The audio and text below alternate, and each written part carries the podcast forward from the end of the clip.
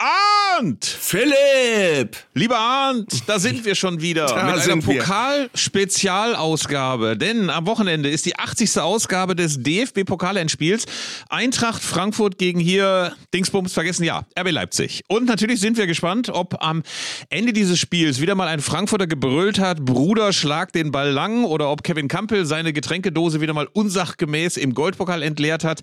Ähm, aber wir wollen ja vor allem in dieser Folge, lieber Arndt, und da hoffe ich natürlich vor allen Dingen auf dein enzyklopädisches Gedächtnis, Ui. mal so ein bisschen an die bewegte Geschichte des Pokals erinnern, an große Endspiele, an kleine Peinlichkeiten, an Außenseiter-Siege und epische Schlachten. Und bevor du irgendetwas sagst, Arndt, möchte ich mal daran erinnern, dass ich eine Szene noch vor Augen habe, bei der ich sehr, sehr gerührt war, weil ich äh, mir dachte, wie fühlst du dich gerade jetzt? Das war bei einem dieser Endspiele. Werder Bremen war ja, das vergisst der jüngere Fußballfan ja sehr, sehr häufig im, Endspiel, so insbesondere, glaube ich, in den Nullerjahren und in den Zehnerjahren, also in den Nullerjahren, glaube ich, vor allen Dingen. Ähm, Auch in den und dann- 90ern auch schon. ähm, aber vor allen Dingen war es ein Endspiel, da war gerade lebenslang grün-weiß, deine Ach, jetzt große Schnurre für den SV. Werder. Nein, gar keine Schnurre, gar keine Schnurre, sondern ich war wirklich gerührt, weil ich dich auf dem Rasen sah. Du warst ja Stadionsprecher für Werder Bremen vor der großen Werder-Kurve. Ich weiß nicht, ich glaube, ihr wart eher in Richtung Marathontor, aber ich kann mich nicht mehr so genau erinnern. Aber da habe ich nur dich gesehen und ich glaube, dass du Entweder wurde das Lied gespielt oder du hast es gesungen, aber ich dachte, es war ein wahnsinnig schöner Moment für dich, in diesem Finale zu stehen, dieses Lied zu singen vor den Fans deines Vereins. Da hatte ich so das Gefühl, da schließt sich fast schon eine Biografie. Fand ich sehr, sehr schön und rührend. Ich dachte, du wolltest jetzt wieder die Geschichte erzählen, wie ich äh, am Abend vorher meinem Sohn auf der Party in der Nein, deutschen in der nein, Bremer nein. Botschaft die Bälle um die Ohren gehauen haben soll, angeblich. Ernst, die Geschichte ist erfunden, aber ich schmücke sie immer weiter aus. Nein, aber es war, das, das stimmt, das war 2004, das war, als wir das Double geholt haben. Äh, Finale war gegen Alemannia Aachen, erstaunlicherweise. Und äh, da war der Song Lebenslang Grün-Weiß gerade neu und den, den gab es noch nicht zu kaufen. Und der war gerade äh, eine Woche vorher zum ersten Mal im Radio gespielt worden und äh, da kannte den schon ganz Bremen gefühlt. Und das war, das war, glaube ich, das, was, ich, was mich so geflasht hat, dass dieser Song, äh, ohne dass der kommerziell quasi mit kommerziellem Hintergrund entstanden ist, dass der einfach dadurch, dass er im Radio gespielt worden ist und äh, ganz Bremen auf dieser Wolke schwebte, ähm, passte der einfach in die Zeit. Also es war ein, war ein schöner Tag. Ich war allerdings auch schon bei Pokals, Pokalfinals, wo ich nicht so viel Spaß hatte. Aber dazu kommen wir ja bestimmt noch. Aber jetzt leiten wir erst einmal ein, diese Spezialfolge über den DFB-Pokal mit dieser wunderbaren Melodie, die jeden unserer Podcasts eröffnet. Ist es das mit dem Dudelsack? Nein, es ist das mit der Gitarre. Also es ist alles vorbereitet. Jetzt geht's los. Zeigler und Köster, der Fußball-Podcast von elf Freunden. Was sind das für Leute? Was sind das für Leute? Das sind ja junge, hoffnungslose Leute. Ja, lenk mich.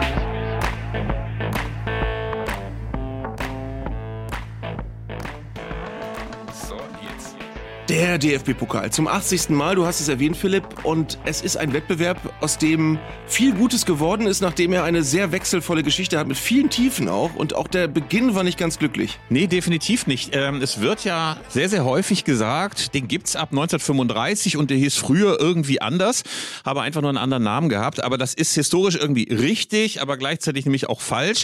Denn es gab ab 1935 einen deutschen Vereinspokal. Er hieß allerdings damals nach seinem Stifter Chammer-Pokal. Und ehrlich gesagt macht das genau jede nostalgische Erinnerung an diesen Wettbewerb völlig indiskutabel.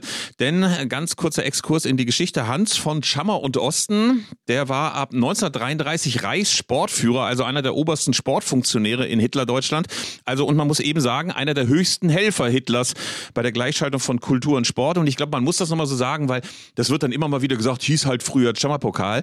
Das war ein Rassist, das war ein Menschenfeind, das war ein Verbrecher, wie viele seiner NS-Kollegen. Der war schon vor der Machtergreifung in dieser schrecklichen SA und war da auch an Morden an Kommunisten beteiligt. Und später, daran muss auch noch er- erinnert werden, weil wir uns auch bei Elf Freunde sehr, sehr häufig damit auseinandergesetzt haben. Er war maßgeblich damit beteiligt, dass jüdische Sportler aus den Vereinen gedrängt wurden und dass er nach dem Krieg nicht als NS-Verbrecher verurteilt wurde. Das lag nur daran, dass er 43 schon an einer Lungenentzündung gestorben ist. Ähm, aber wir wollen eben auch nicht ignorieren, Arndt, und das ist vielleicht bei der offiziellen Zählung wichtig, dass man eben sagt, es ist der 80. Pokal in diesem Jahr. Die Zahl kommt ja wegen der Unterbrechung durch den Zweiten Weltkrieg zustande. Aber deswegen sollte man zumindest jetzt nicht so tun, ach, 35 bis 43, das war auch eine richtig schöne Zeit. Wir können auch äh, das äh, History-Kapitel relativ schnell abschließen. Ich möchte aber noch sagen, ich habe das auch jetzt mir angelesen. Den gab es deswegen erst so spät im Pokal, weil die deutschen Landesverbände unfassbar verfeindet waren damals. Da wollte keiner was mit dem anderen zu tun haben. Deswegen war es ganz schwer, einen gemeinsamen Pokal auf die Beine zu stellen. Und, was ich schön fand, einfach nur, äh, weil der Name dann plötzlich unvermittelt auftauchte, was so der, der Torschützenkönig der ersten Pokalsaison war. Keine Ahnung. Ernst Kuzorra. Wie sich das gehört. Ähm, also ein großer Name in der Pokalhistorie stand gleich ganz am Anfang. Dann hat der Pokal wirklich eine wechselvolle Geschichte gemacht. Ich finde immer wieder faszinierend, wenn man äh, frühe Pokalbilder sieht, wie der ganz am Anfang aussah, weil der hatte so eine ganz merkwürdige, geschwungene Form einer sehr unhandlichen Blumenvase. Ähm, also ganz merkwürdiger früher DFB-Pokal, der erst seit den frühen 60ern dann irgendwann, ich glaube seit 63 gibt's den jetzigen Pokal. Ähm, und äh, das, das also nochmal vorweg. Und was ich am auffälligsten finde in der Pokalgeschichte ist, er hatte einen sehr, sehr unterschiedlichen Stellenwert durch die Epochen. Also er hat immer mal wieder seinen Stellenwert sehr, sehr verringert, vergrößert, bis er jetzt das äh, wirklich sprichwörtliche deutsche Wembley geworden ist, als das ja auch beabsichtigt worden ist, als, er, als das Finale dauerhaft nach Berlin gegeben wurde. Es ist ja wirklich erstaunlich, dass der DFB-Pokal gerade in seinen ersten Jahren, also nach der Wiedereinführung, ziemlich stiefmütterlich behandelt wurde. Er wurde im Jahrestakt ausgetragen. Das bedeutet, es gab sehr, sehr häufig Endspiele irgendwann im Dezember. Ich glaube, einer der ersten Spiele war mal an einem Mittwoch im Dezember vor 10.000 Zuschauern. Erst später, als man dann, glaube ich, mit der Einführung der Bundesliga oder ein bisschen später angefangen hat, das an die Saison anzugleichen und es äh, eben im Sommer diese Endspiele gab, wurde es dann etwas besser. Und ähm, natürlich, und da sind wir schon jetzt sehr, sehr weit äh, in der Gegenwart, hat natürlich dann am Ende diese Entscheidung. Man lässt es immer in Berlin austragen. Es gibt dieses deutsche Wembley. Man äh, hat dieses Endspiel in Berlin natürlich auch sehr, sehr stark dazu beigetragen, dass man sich so ein bisschen noch mehr an das Flair des FA Cups, ähm, dem großen Vorbild, angenähert hat. Aber es war ein langer Weg. Es war ein langer Weg und äh, es war vor allen Dingen früher eben nicht so, dass man immer davon ausgehen konnte, dass der FC Bayern oder Borussia Dortmund im Endspiel stehen. Gut, jetzt im aktuellen Jahr haben wir es auch nicht, aber diese Dauer- und Serienabonnements von Endspielen, die gab es früher noch nicht. Was ist denn so, wenn du mal weggehst von den Spielen, die du selber gesehen hast? Was ist dir so aus den 70ern und 80er Jahren besonders erinnerlich an Finals? Nee, ich will erstmal noch früher einsetzen und zwar äh, das erste Pokalfinale, das Werder Bremen gewonnen hat, war 1961 äh, in Gelsenkirchen gegen Kaiserslautern 9000 Zuschauer. Ähm, ein Spiel, glaube ich, im September, äh, von dem es auch nur rudimentär äh, Filmaufnahmen gibt. Und ähm, ich weiß, dass Max Lorenz war es, glaube ich, äh, der mittlerweile übrigens 83 Jahre alt ist und sich glücklicherweise wieder guter Gesundheit erf erfreut, den ich kürzlich erst gesehen habe. Der hat irgendwann mal erzählt, ja, wir haben gedacht, äh, da gibt's dann irgendwie einen Empfang und dann sind wir nach Hause gefahren und da war aber einfach keiner. Dann sind wir nach Hause gegangen. Ähm, und sie, sie haben aber zwischendurch noch an der Tankstelle gehalten und sich noch irgendwie so Getränke geholt, aber nicht mal alkoholische, sondern einfach nur, damit sie keinen Durst haben. Und dann haben sie gedacht, in Bremen sind irgendwelche Leute, aber es war einfach niemand da. Das hat keinen interessiert. Und das war wirklich ein sehr stiefmütterlicher Wettbewerb. In den 70ern gibt's natürlich die erste große Pokalgeschichte, dieses legendäre Günter Netzer-Finale. Ähm, 73 müsste das gewesen sein gegen Köln, Gladbach. Ähm, das erste, was ich gesehen habe als kleines Kind, war Eintracht Frankfurt, MSV Duisburg. Der MSV Duisburg hatte einen überragenden Torwart namens Dietmar Linders und ich glaube, Frankfurt gewann durch ein Tor von Charlie Körbel mit 1 zu 0. Ähm, das habe ich aber ganz, das habe ich schemenhaft in Erinnerung. Ähm, und äh, in den 70ern war das, äh, oder überhaupt vorher ja auch schon, war das Ding, dass du auch immer vorher schon festlegen musstest, wo das Finale ist. Und dann war es ganz oft in Stuttgart oder in Frankfurt oder in Hannover. Ähm, und es war immer wechselnde Orte. Und der Wettbewerb war schon sehr merkwürdig damals noch. Wir können ja auch mal ein kleines bisschen von den Endspielen weggehen. Der große Reiz des DFB-Pokal war ja nicht, dass er die vielbeschworenen und oft benannten eigenen Gesetze hatten, sondern dass es insbesondere in den ersten Pokalrunden immer unlustige Erstligisten Ja. gab, die sich eher unmotiviert über den Platz geschlichen haben. Es gibt diese legendären Pokalsensationen. Ich erinnere an den SC Geislingen, der gegen den HSV gewonnen hat, mit Klaus Perfetto, glaube ich sogar noch, wo er das wunderschöne Wort vom Geislingen Roar die Runde machte, weil diese Einwohner auf der Schwäbischen Alb wie die Geisteskranken gegen diese Metallwerbebanden pralzelten und kloppten äh, und so eben der Geislingen Roar entstand und der HSV, ich glaube sogar, ich weiß nicht, äh, äh frisch gebackener Europapokalsieger Ja, äh, 83 überhaupt nicht wusste, wie ihm geschah. Ähm, es gab äh, schon vorher in Göppingen auch mal eine Pleite des HSV. In Wir Eppingen. können uns erinnern. Ganz wie in Eppingen. In Eppingen. In Ja. Eppingen, nicht in Göppingen. Göppingen ist die Heimat von Jürgen Klinsmann, das habe ich vergessen. Aber in Eppingen, glaube ich, hat man dann die Segel gestrichen. Es gab auch mal eine epische Heimniederlage von Bayern München gegen den VfL Osnabrück mit 4 zu 5 hat man verloren. Ich glaube, nach wie vor auch die höchste Zahl von Toren, die der FC Bayern München jemals, jemals in einem Pokalspiel zu Hause kassiert hat. Hm. Was man auch sagen muss, ist, dass der Pokal damals noch mit 128 Mannschaften startete in der ersten Hauptrunde und dass die Auslosung, die wurde nicht zelebriert, sondern du hast irgendwann in der Zeitung gelesen, gegen wen dein Verein übrigens spielen muss im DFB-Pokal. Und es gab am Anfang auch noch keinerlei Setzsystem, sondern da gab es auch Bundesliga-Duelle in den ersten Runden schon und es gab Wettbewerbe, da sind in den ersten Runden schon fünf Bundesligisten ausgeschieden, weil die einfach irgendwie doof gegeneinander spielen mussten. Ähm, dann gab es mal Anfang der 70er Jahre den hanebüchenden Versuch, den Pokal im Hin- und Rückspiel auszutragen, was dazu führt, dass überhaupt gar keine Überraschungen mehr stattfinden konnten, weil du natürlich einen Gegner vielleicht einmal überraschen kannst, aber nicht in Hin- und Rückspiel. Ähm, das war komisch. Also es gab schon Irrungen und Wirrungen und weil du gesagt hast, äh, Mannschaften, die den Pokal nicht ernst genommen haben, da gab es, glaube ich, in den 90ern so diese Bewegung, dass, dass äh, wirklich man im Pokal oft gerne auch mit der zweiten Mannschaft angetreten ist, weil man irgendwie überhaupt keinen Bock auf diese Spiele hatte. Ich glaube, Borussia Dortmund hat sich da mal hervorgetan. Die sind dann auch gegen Jena rausgeflogen ähm, und äh, haben auch hinterher gesagt, nee, aber wir wollten in dem Pokal auch gar nicht weiterkommen. Und irgendwann ist es dann, hat sich dann so ergeben, dass die Vereine gemerkt haben, das ist ein ganz großer Feiertag. Das hat ganz viel mit Vereinsstiften oder mit identitätsstiftender Vereinshistorie zu tun, wenn man da besteht. Und ähm, jetzt ist es erfreulicherweise der Feiertag, den wir kennen.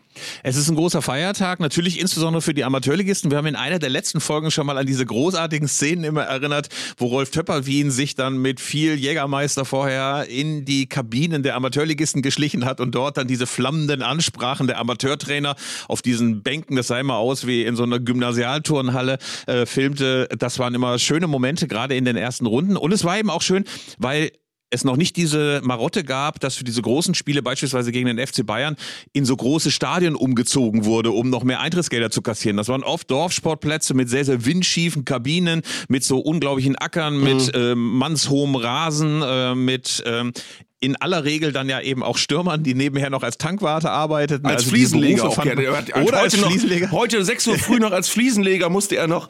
Ähm, aber ähm, was, was ich bin ja übrigens, weil du das erwähnt hast, ich bin ausgesprochener Gegner von diesen Kabinenvideos. Ich, ich kann das nicht mehr sehen. Ich kann diese schreienden Amateurtrainer, äh, die immer, immer die gleichen Ansprachen halten und dann gehen die Spieler raus und rufen ja und gehen raus und hauen dann den Erstligisten weg. Das war irgendwann mal lustig, aber mittlerweile finde ich es nur noch ermüdend. Und das ist irgendwie, das siehst du bei jedem Pokalspieltag ja achtmal und die Ansprachen ähneln sich alle. Also es ist so ähnlich, ähnlich originell wie Tweets aus der Kabine nach dem Sieg. Das mag ich auch nicht mehr. Für mich sind übrigens so Auswärtsniederlagen von Bundesligisten bei Amateurligisten auch immer ein absolut untrügliches Zeichen dafür, dass eine Krisensaison bevorsteht. Also wenn Werder Bremen, Eintracht Frankfurt, der VfB Stuttgart, der 1. FC Köln auch immer sehr, sehr gerne gleich in der ersten Hauptrunde abschenkt, dann weiß man, ui, das werden schlimme, schlimme sechs bis acht Spiele.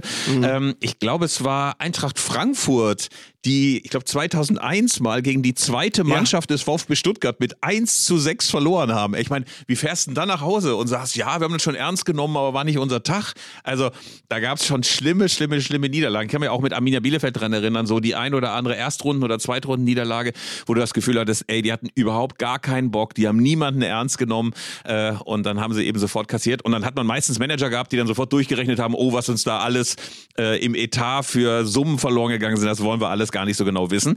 Dafür gab es dann aber hin und wieder ja auch mal Zweitligisten, die, wie du immer so schön sagst, reüssiert haben. Ne? Ich kann mich noch an Hannover 96 mit Colt Sievers im Tor erinnern, ähm, die, glaube ich, äh, Borussia Mönchengladbach im Finale Genau. geschlagen haben und vorher, glaube ich, Dortmund, Karlsruhe, Bremen und Bochum ausgeschaltet. Aber also echt so, das war jetzt auch nicht so, dass die selber nur so Kanonenfutter zugelost bekommen haben, sondern richtig harte Gegner und ganz zum Schluss dann als Zweitligist DFB-Pokalsieger wurden. Ähm, ich glaube 92. Das war einer der großen Husarenritte ne, des, äh, von Zweitligisten.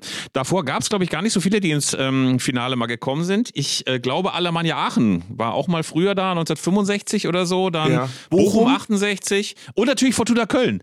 Ey, das kann ich mich noch erinnern. Dieses großartige Finale, wo alles zusammenkam. Müngersdorfer Stadion als Finalort. Fortuna Köln gegen den ersten FC Köln und dann eines der schlechtesten Endspiele aller Zeiten. Äh, 1. FC Köln völlig überfordert. Irgendwann ein umschwenkendes Kölner Publikum mit Jubel für Fortuna Köln und so ein Ja. total bizarrer 1 zu 0 Sieg. Äh, Torschütze vergessen, wahrscheinlich Litbarski. Litbarski, Also, Litbarski. äh, ja. Und oh, die, der. FC wurde vom eigenen Publikum wirklich ausgepfiffen. Ähm, ich möchte übrigens kurz erwähnen, Ey, unschön. kurz, wegen Ja. des großen Erfolges äh, deiner, deines Rülpser-Specials bei der vorletzten Ausgabe, was ja wirklich äh, für mehr Aufsehen gesorgt hat als jedes fachliche Gespräch, was wir je geführt haben. Äh, ich ich habe ich hab wirklich die Unart, ich trinke wirklich immer während unserer Aufzeichnung kohlensäurehaltige Getränke und ich muss immer irgendwann zwischendurch irgendw- irgendein Aufstoßen unterdrücken. Das hatte ich jetzt eben auch schon mehrmals, also hoffentlich hat es keiner gemerkt. Ähm, weil du g- gerade die Zweitligisten erwähnst. Wie gesagt, es gab Bochum, es gab äh, Alemannia Aachen und so weiter. Und dann gibt's immer wieder die legendäre Geschichte von Kickers Offenbach, die als Zweitligist ins Finale einzogen, dann aber schon Bundesligist waren, als sie Pokalsieger wurden. Und es gibt immer mal diese diese äh, merkwürdigen äh, Gegebenheiten, dass Mannschaften ins Finale kommen wie Rot-Weiß Essen, die gegen Werder im Finale standen, ich glaube 94 und damals gerade schon die Lizenz entzogen bekommen hatten. Äh, und äh, dann das Finale noch bestreiten durften, sich auch gut geschlagen haben, 3 zu 1 verloren haben. Also der Pokal. Und du hast mich irgendwann, glaube ich, mal gefragt nach meinem emotionalsten Spiel, wo ich je war. Und das war wirklich ein Pokalspiel, da war ich in Fürth. Äh, ich weiß gar nicht, ob es damals schon, doch, es war schon Gräuter Fürth. Da ist Werder in der auch späteren Double-Saison dann, ich glaube, im Viertelfinale hingefahren. Und ich habe hab damals, glaube ich, auch diese alte Holztribüne erwähnt, die es da noch gab. Und es war ein Spiel, da hat Werder ähm, lange zurückgelegen und hat, glaube ich, in der 90. den Ausgleich gemacht durch Johann Miku und in der 92. durch ein Tor von Ivan Klasic noch das 2 zu 1. Und ich war noch nie in meinem Leben so schweißnass äh, und so, es hat mich noch nie ein, ein Spiel so gepackt wie dieses Pokalspiel da in Fürth damals, weil wir waren so sicher schon draußen und äh, haben dann in der Verlängerung das noch, äh, in der Nachspielzeit das noch geschafft. Aber das sind eben auch die Sachen, für die der Pokal total gut ist, solche Spiele. Ich kann mich auch noch an manche erinnern, wo ich sofort Gänsehaut bekommen. Es gab im Jahr 2014, also in der Saison 2014, 2015, ist übrigens lustig, als Fußballfan rechnet man gar nicht mehr in Jahren, sondern nur noch in Saisons. Ne? Also früher habe ich mir noch gedacht, ja, das war Jahr 2013, 2015, inzwischen nur noch Saison 2014, 2015. Dieser großartige Marsch durch den DFB-Pokal mit unserer Mannschaft, Norbert Meyer, damals Trainer von Arminia Bielefeld, erst Hertha BSC geschlagen und dann auch noch Borussia Mönchengladbach, jeweils, glaube ich, im Elfmeterschießen. Ähm, und dann gab es das Halbfinale gegen den VfL Wolfsburg, haben wir schlimm 0 zu 4 abgeschenkt und so. Also Arminia Bielefeld stand ja dreimal im Pokalhalbfinale. Dreimal im Pokalhalbfinale, zweimal, glaube ich, gegen den FC Bayern ausgeschieden und einmal gegen den VfL Wolfsburg. Und es, nee, einmal gegen Bayern ausgeschieden, einmal gegen Frankfurt und einmal gegen Wolfsburg. Nur dieses Spiel in Frankfurt, dann sind wir im Halbfinale. Alle fahren dahin, ins Waldstadion. Und Arminia spielt, als ob das eine beliebige Zweitligapartie an einem Freitagabend bei strömendem Regen in Zwickau gewesen wäre. Überhaupt nicht motiviert. Dann dachte ich so, ey, ein einziges Mal, ein einziges Mal mit diesem verschissenen Verein im Pokalfinale in Berlin sein. Ich meine, du hast das so oft gehabt, aber ey, einfach mal als mit Minderwertigkeit komplexen beladener Ostwestfale am Breitscheidplatz stehen und den dicken Max machen. Also das ist mehr, also ich würde sogar Abstiege bis in die Regionalliga gerne verkraften. Wir können auch hier die beiden Relegationsspiele verkacken gegen wen.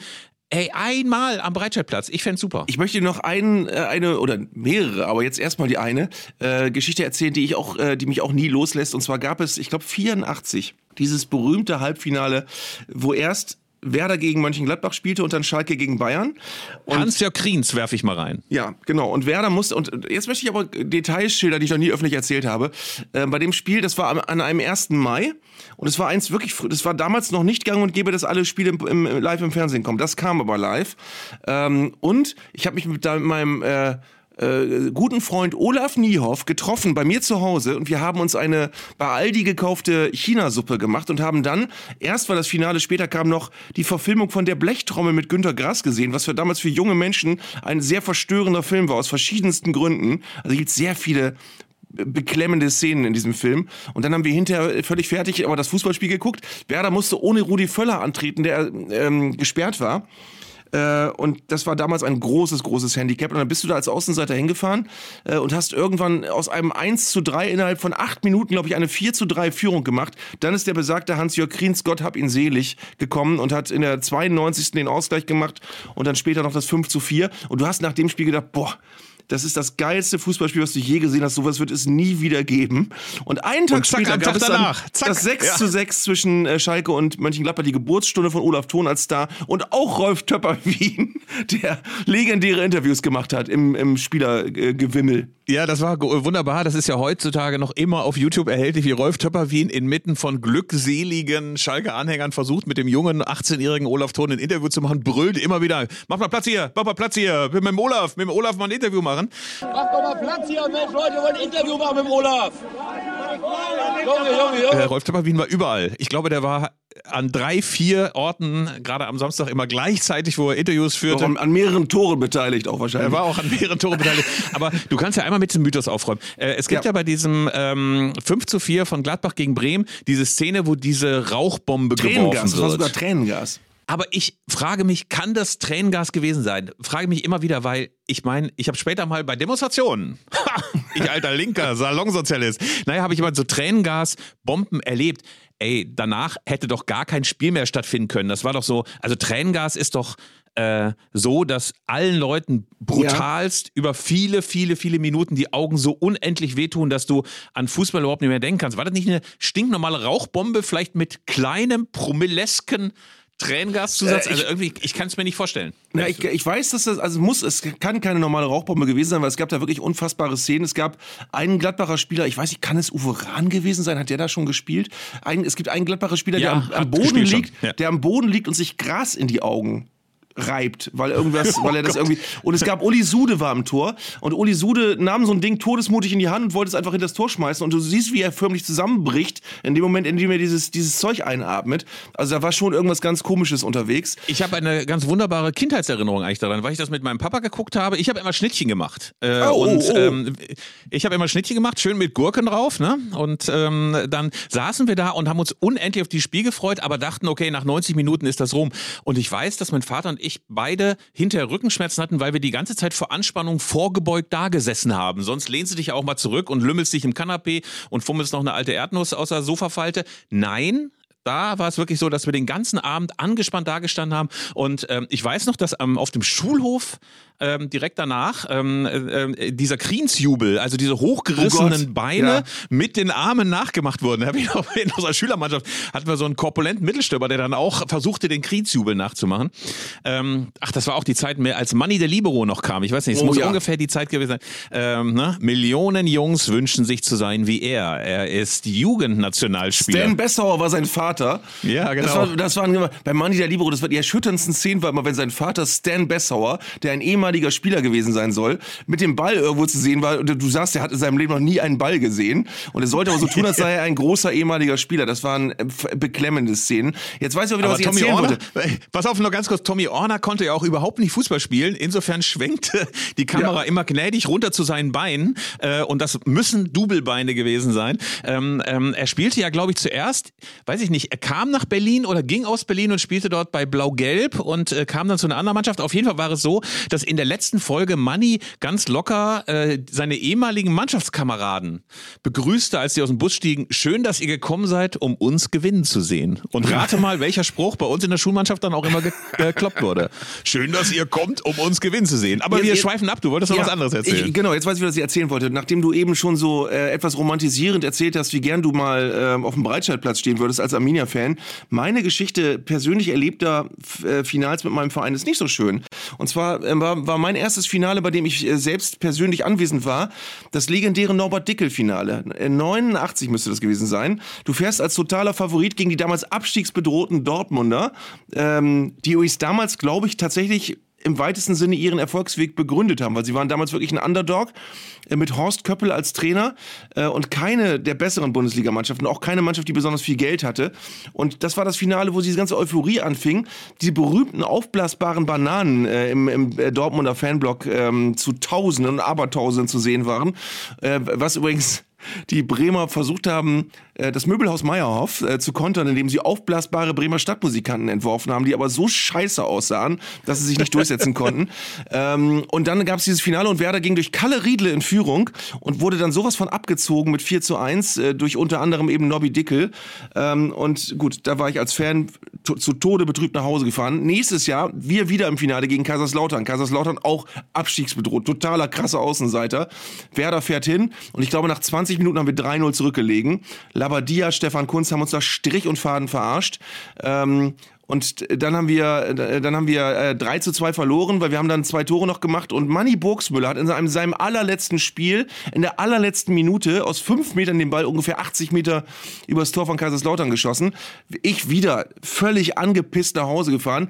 Danach, wir wieder im Finale, ein Jahr später, zum dritten Mal in Folge Werder gegen Köln und ich sag Arschlecken, da fahre ich nicht wieder hin prompt natürlich gewonnen. 91 im Elfmeterschießen durch äh, den äh, siegreichen Elfmeter von Uli Borowka. Also das erste siegreiche Finale habe ich nicht gesehen, aber ich war dann in einem sehr bemerkenswerten Fehler. In 99 Thomas Schaaf war gerade Trainer geworden, Werder auch abstiegsbedroht. Krasse Außenseiter gegen die Bayern. Das war das Jahr, in dem die Bayern in Nou Camp gegen Manchester United dieses sagenumwobene Champions League Finale verloren haben.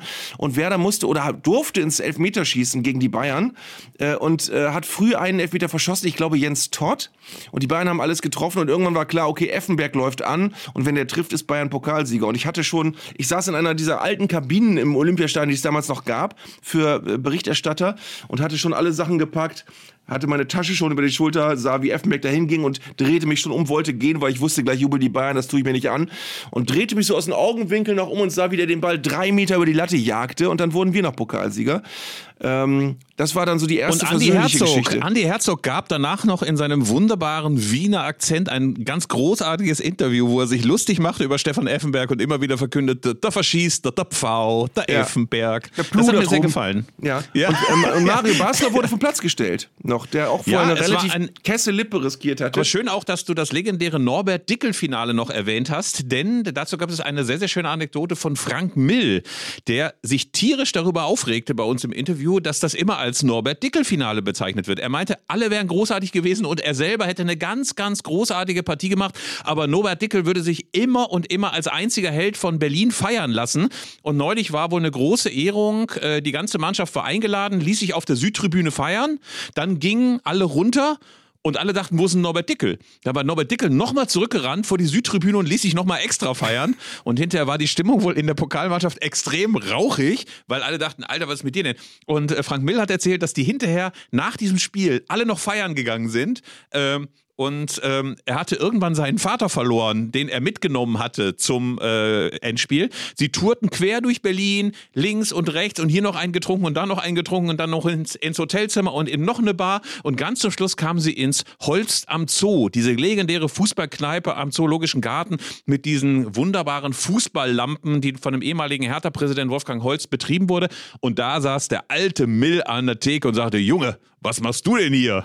Und dann sagte er, ich bin gerade Pokalsieger geworden. Und dann haben sie nochmal weitergesoffen bis in den Morgengrauen.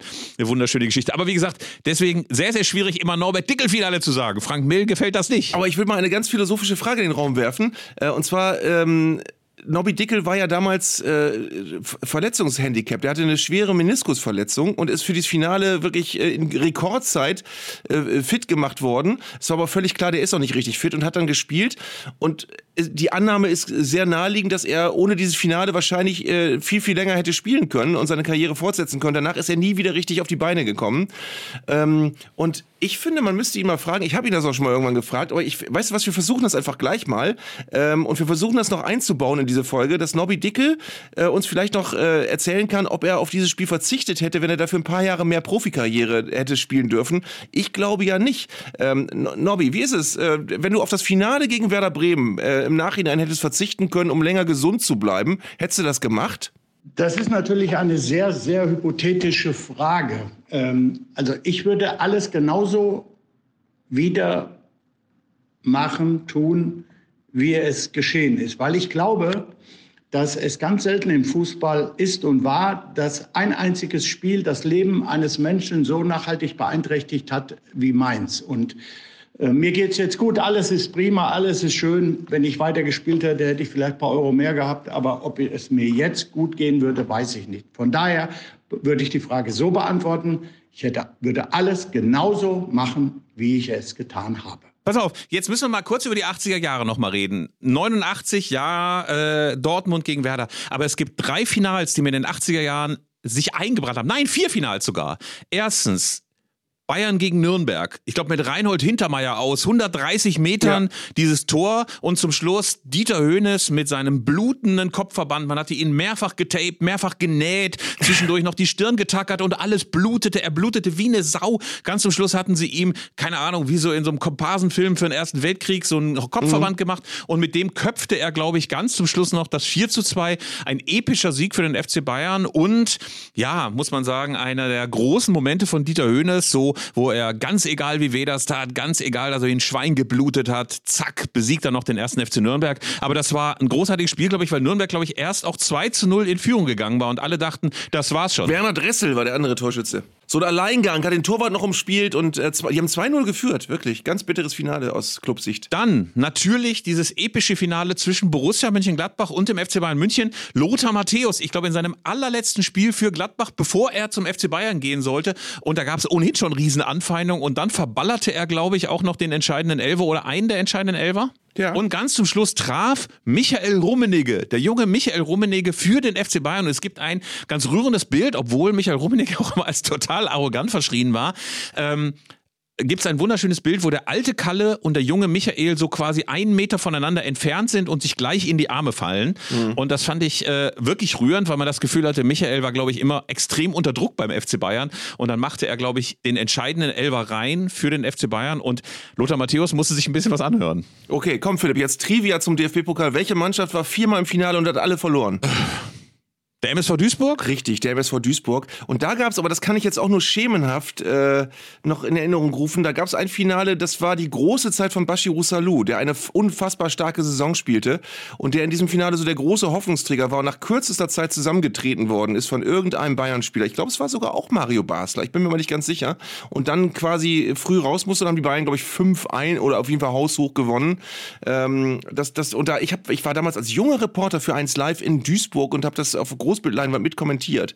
Ähm, und das war aber auch ein ganz bitteres Finale aus Duisburger Sicht. Also ja, die Duisburger haben es ohnehin nicht leicht gehabt. Ich äh, kam eigentlich jetzt nur darauf, weil es ja dieses eine Pokalfinale irgendwann in den Zehnerjahren gab gegen den FC Schalke, wo der MSV Duisburg, glaube ich, auch schon Zweitligist war. Äh, auf jeden Fall ganz, ganz fürchterlich abgefrühstückt auch wurde. Auch 5-0, oder? Ja. ja, auch 5-0. Ganz, ganz schlimmes Finale. Extrem langweilig. Auch du hast äh, Finalstimmung und denkst, oh, jetzt hier Clash der Giganten auf Augenhöhe.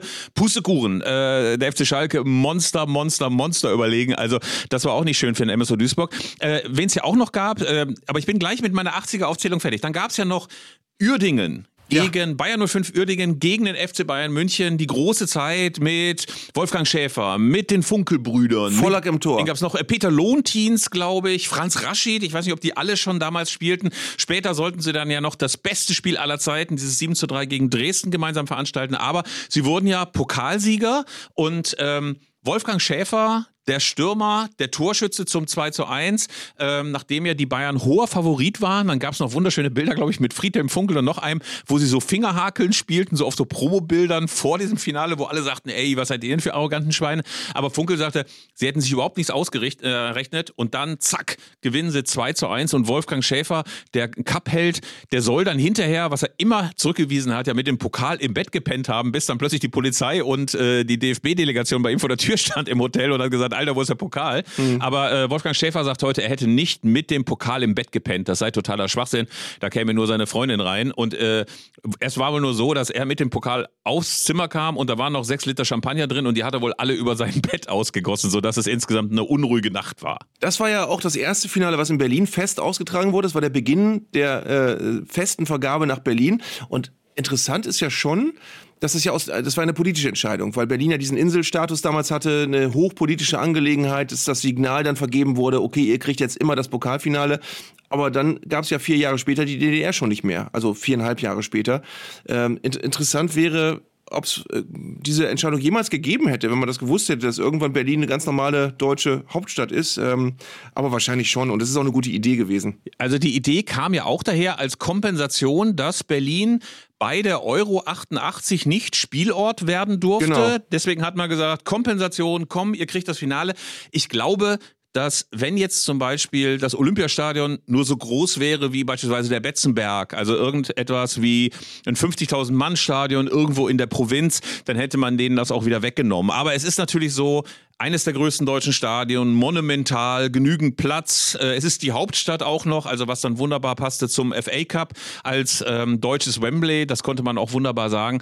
Äh, und das glaube ich ist auch nochmal wichtig gewesen, dass Berlin eben eine merkwürdige Fußballstadt auch ist, ne? Also mit so vielen Leuten unterschiedlicher Vereine, das hat dann gerade nach der Wiedervereinigung trotz allem ganz gut gepasst, glaube ich. Äh, einmal ganz kurz, ich muss mich dran festbeißen. Dann gab es ja auch noch ähm, nach dem Uerdingen-Spiel, äh, ich glaube 88 dieses Spiel Bochum gegen Frankfurt. Ja, Und du ja. darfst ja, ey du, ey, du darfst ja keinem Bochumer heutzutage erzählen, dass Frankfurt verdient Pokalsieger geworden ist. Denn es gab ein Tor von Uwe Leifeld, das aberkannt wurde, obwohl es kein Abseits war. Anderthalb Jeder Meter gesehen, kein Abseits, ja.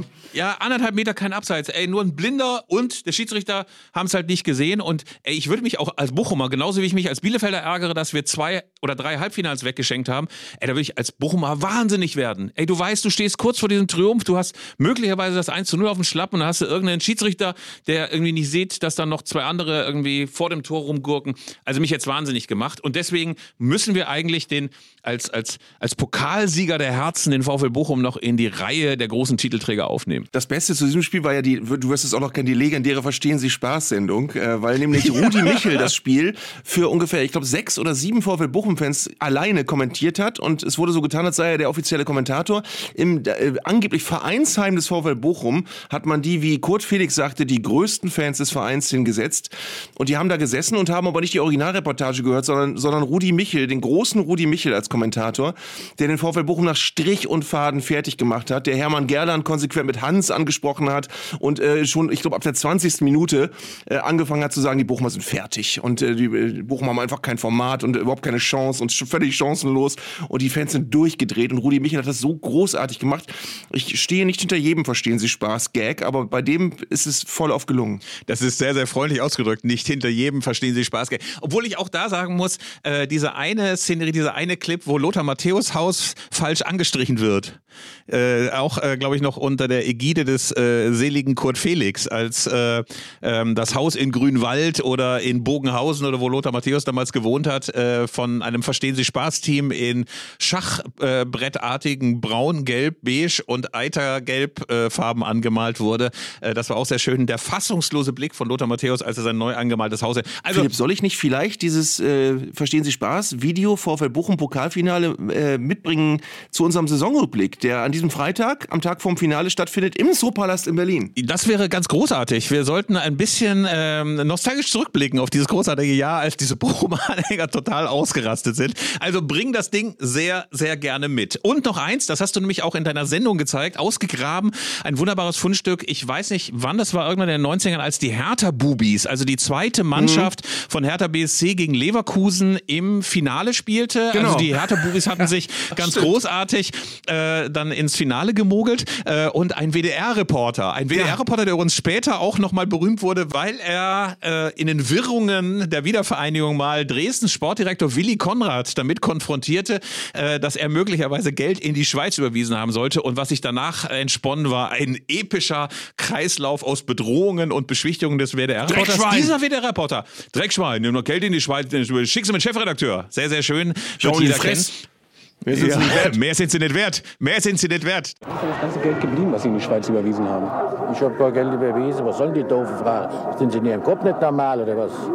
Unverschämt an mir so eine Frage zu stellen. Schau Ihnen in die Fresse. Mehr sind Sie nicht wert. Ich glaube, es war auch ein Hesse, ne? Wie Offenbacher. Äh, sehr, sehr viele der damaligen Glücksritter, die da im Osten einfielen. Naja, auf jeden Fall ähm, war der auf die Idee gekommen, in der direkten wohnlichen Umgebung von Ulf Kirsten, dem Leverkusener Stürmerstar, ähm, in Leverkusen, ob es Opladen oder Meerbuch, äh, Meerbusch war oder was weiß ich, ja, auf jeden Fall äh, kam er dort dann ähm, bei den Nachbarn vorbei und die waren sehr, sehr misstrauisch, weil sie ihm einfach nicht glaubten, dass er WDR-Reporter ist. Ganz Ja. großartig. Ein älteres Ehepaar, die direkt die Nachbarn von Ulf Kirsten waren ähm, und die völlig konsterniert und auch sofort auch latent gewaltbereit wirkten und den Reporter wirklich angeschissen haben, weil der es wagt, während des Pokalfinales zu klingeln äh, und äh, äh, permanent damit drohten, die Polizei zu rufen. Kann ich auch morgen gerne mitbringen. Wer bringt das auch mal sehr, sehr gerne Oder heute, also oder heute am Freitag, je nachdem. Kann ich Je auch nachdem, gerne wann ihr hört. Oder gestern. Wenn ihr das am Samstag hört, dann wisst ihr, dass Arndt das Da gestern ich's mitgebracht gestern hat. mit. Genau. Ja, zurück in die Zukunft. Also auf jeden Fall ist es deswegen besonders schön, weil dieses Ehepaar eine großartig abgestimmte Rolle spielt, wie das auch nur alte Ehepaare können. Also er, klassischer Spießbürger, der sagt, äh, ich habe sie genau gesehen, äh, ähm, sie sind hier rumgeräumt, dann haben die Leute gefragt, warum sind sie denn nicht? Dann können sie ja kein Fußballfan sein. Und die Frau, die die ganze Zeit von hinten durch die, quasi fast durch die Arme ihres Ehegatten durchlugt und sagt und dann immer auch wieder reagiert auf seine, rufen wir die 110. Wir haben die 110 schon gerufen. Also ganz, ganz großartige Momente deutscher Pokalgeschichte. Aber wenn wir dann mal in die Jetztzeit kommen, weil sich ja so ganz, ganz langsam unsere Spezialfolge auch schon dem Ende zu nähert. Ähm, wir haben natürlich eine gewisse Monokultur gehabt in den Zehnerjahren, sehr, sehr häufig der FC Bayern, aber also gerade weil mein eigener Verein nie im Finale war, gab es ein Finale, das mir sehr, sehr in Erinnerung geblieben ist als epischer Fußballmoment und das war das Finale 2012, der absolute Höhepunkt meiner Meinung nach der kompletten Dortmunder Klopp-Ära. Dortmund spielte gegen den FC Bayern und am Ende stand es 5 zu 2. Es war ein Spiel, in dem der Rekordmeister kapitulierte vor der intelligenteren Spielanlage von Borussia Dortmund. Sie hatten überhaupt gar keine Chance. Man hatte das Gefühl, es ist eine Mannschaft wie von einem anderen Stern. Das Gegenpressing, alles funktionierte wunderbar. Und es war ein großartiger, warmer Abend im Berliner Olympiastadion. Und nach dem Schlusspfiff gab es gar keine Diskussion um Spalier und so weiter und so fort. Äh, ich sehe, glaube ich, Nuri, Nuri Schein muss es gewesen sein oder einer von denen, die mit dem DFB-Pokal diese Treppe am Marathontor hinauflaufen, die letzten Sonnenstrahlen verschwanden. Es war echt ein großartiger Abend. Und da habe ich echt gedacht, mal ganz unabhängig dafür, davon, äh, für wen man hält, war das so ein Moment, in dem du einfach die Schönheit des Spiels gesehen hast und die Schönheit einer überlegenen Spielanlage. War natürlich auch schön, dass Dortmund da quasi diese Saison mit dem Double gekrönt hat, aber das war so ein wirklich wunderbarer Saisonabschluss. Da war ich richtig glücklich im Stadion gewesen zu sein. Ich habe bei ganz vielen Partien danach, kann mich erinnern an Bayern gegen Stuttgart oder auch an schlimme RB Leipzig Teilnahmen. Äh, also das konntest du alles komplett vergessen, aber das war wunder, wunderschön. Ich war äh, auch da bei dem Spiel. Ich saß direkt vor Nobby Dickel und ich war froh, mit dem Leben davon gekommen zu sein hinterher. Es war aber, es war, ich, stimme vollkommen zu mit, dem Eindrücken, äh, mit den Eindrücken, die du hast. Und das sagst du, obwohl du ja wirklich bekennender BVB-Hasser bist, wie wir wissen. Ach, das ist ja Unfug. Das ist ja, Unfug. Das wissen alle, das Ich, sagen äh, auch andere. Nein, nein, nein, nein, nein, nein. Ich verfolge den BVB mit sehr, sehr viel Sympathie. Außer manchmal, ich habe ja lediglich, und deswegen enttäuscht nein, es nein, mich nein. sehr, dass du das sagst. Ich habe lediglich gesagt, dass ich beim Champions League-Finale 2013 für den FC Bayern war, weil ich gegen Emporkömmlinge bin. Und der BVB war für mich damals ein Emporkömmling. Und hat, außerdem hat es mich genervt, dass sie die ganze Zeit mit ihren scheiß schwarz-gelben Doppeldeckerbussen durch London gebrettert sind. Fand das du hast die schon- sich auch nicht. Ah, ich rede mich schon wieder in Rage. Gut, aber Nein, apropos, jetzt reden wir noch mal Ja. über das aktuelle Finale, das wir also jetzt vor Ja. uns haben. Die Eintracht gegen RB Leipzig. Ich habe vor einigen Wochen, als ich äh, in dieser Sendung gesagt habe, oder in diesem Podcast, dass ich finde, dass äh, RB Leipzig dem Pokalfinale nicht gut tut, habe ich äh, wirklich enttäuschte und verbitterte Reaktionen einiger äh, mit mir befreundeter Leipziger äh, ge- geerntet.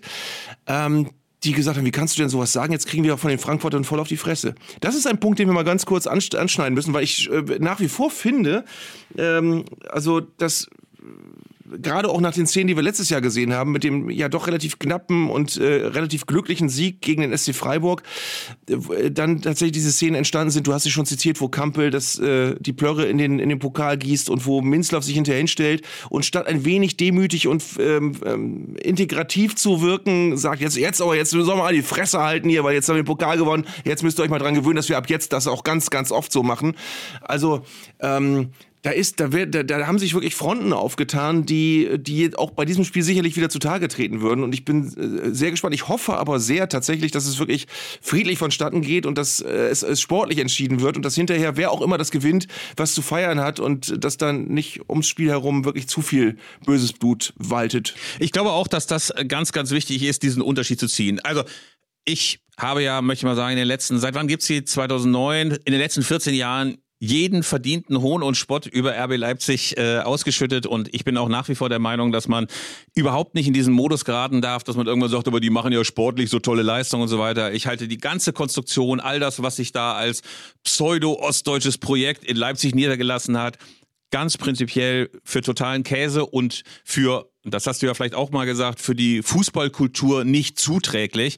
Aber ich finde es natürlich genauso albern zu sagen, das führt irgendwann dazu, dass man Anhänger von RB Leipzig oder von wem auch immer körperlich oder verbal angeht. Ähm, das finde ich ist eine klare Grenze, eine klare Grenze zwischen beiden. Ich meine, Ganz prinzipiell kann ja jeder glücklich werden, wie er will. Man kann Überraschungseier sammeln, man kann Anhänger vom Phantom der Oper sein oder von der TSG Hoffenheim oder von RB Leipzig. Das ist wirklich jedem selber überlassen.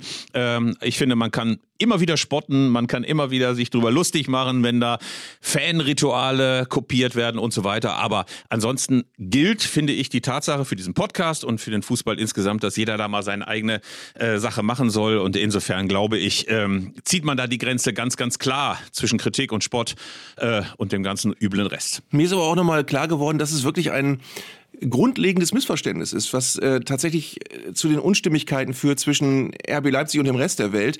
Weil wenn du dann mit Menschen redest, die da gerne hingehen, dann sagen die immer, ja, aber toller Fußball und die ganz tolle Mannschaft und tolle Spiele und endlich hat die Stadt mal eine Perspektive, hier Champions League Fußball zu sehen und du kannst da wirklich hingehen und hast nicht diese ganze ähm, äh, dilettantische Vereinsmeierei, die du hier vorher hattest, wo die Vereine reihenweise gegen die Wand gefahren worden sind und endlich haben wir mal jemanden, der mit Sinn und Verstand was aufgebaut hat und die Infrastruktur Struktur ist super und ähm, ja, das ist, das ist alles völlig ohne Frage richtig. Und mir wird dann in diesen Gesprächen aber klar, okay, die Kardinalfrage ist, ist es mir egal, wie es zustande gekommen ist, wenn ich hier dieses gute Endprodukt bekomme?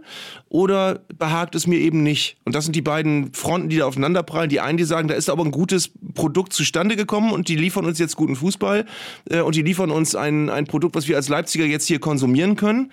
Oder ist man derjenige, der sagt, nee, sollte auf die Art und Weise einfach nicht zustande gekommen sein und da sind die in Anführungsstrichen Traditionsvereine, das wird ja auch mittlerweile so ein Reizwort fast, äh, das Modell, was einem dann näher am Herzen liegt. Das ist natürlich eine Diskussion, die uns sehr, sehr weit führt. Äh, an diesem Samstag äh, geht es vor allen Dingen aber erstmal darum, dass man ein ganz anständiges Spiel sieht.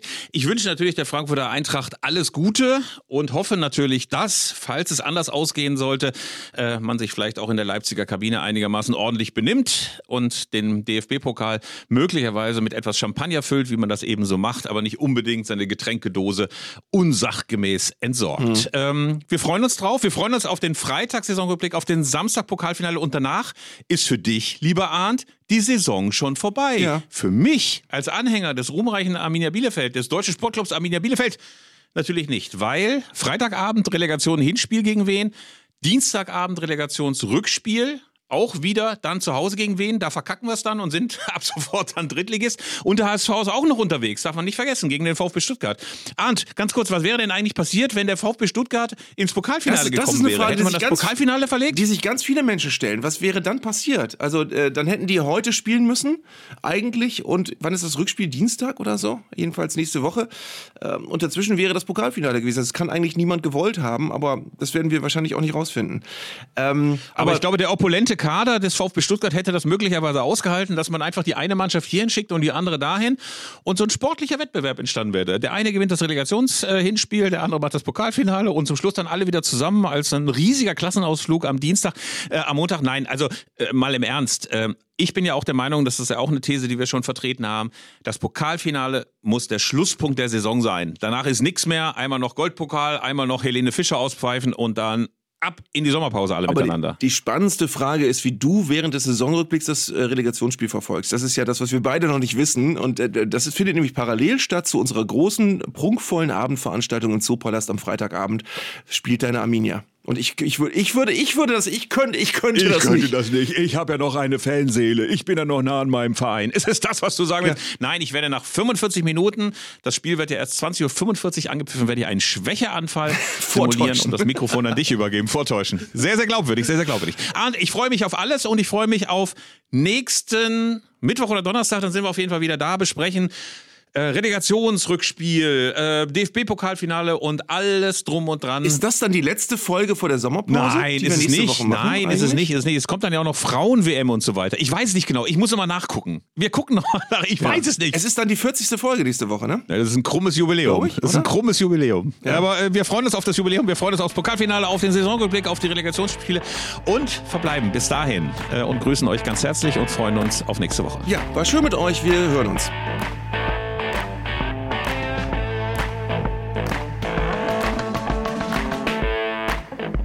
Das war Zeigler und Köster, der Fußball-Podcast von Elf Freunde. Ihr hörtet eine Produktion im Auftrag der Audio Alliance. Koordiniert hat diese Folge der Kollege Tim Pommerenke. Die Aufnahmeleitung besorgte Jörg Groß-Kraumbach und Sprecherin war Julia Riedhammer. Für das Design des Podcasts war Lukas Niehaus verantwortlich. Die Öffentlichkeitsarbeit lag in den vertrauensvollen Händen von Franziska Schmidt und die Podcasts bei Elf Freunde werden von Luis Richter koordiniert. Am Mikrofon saßen bei Köster und Zeigler, wenig überraschend, Philipp Köster und Arndt Zeigler.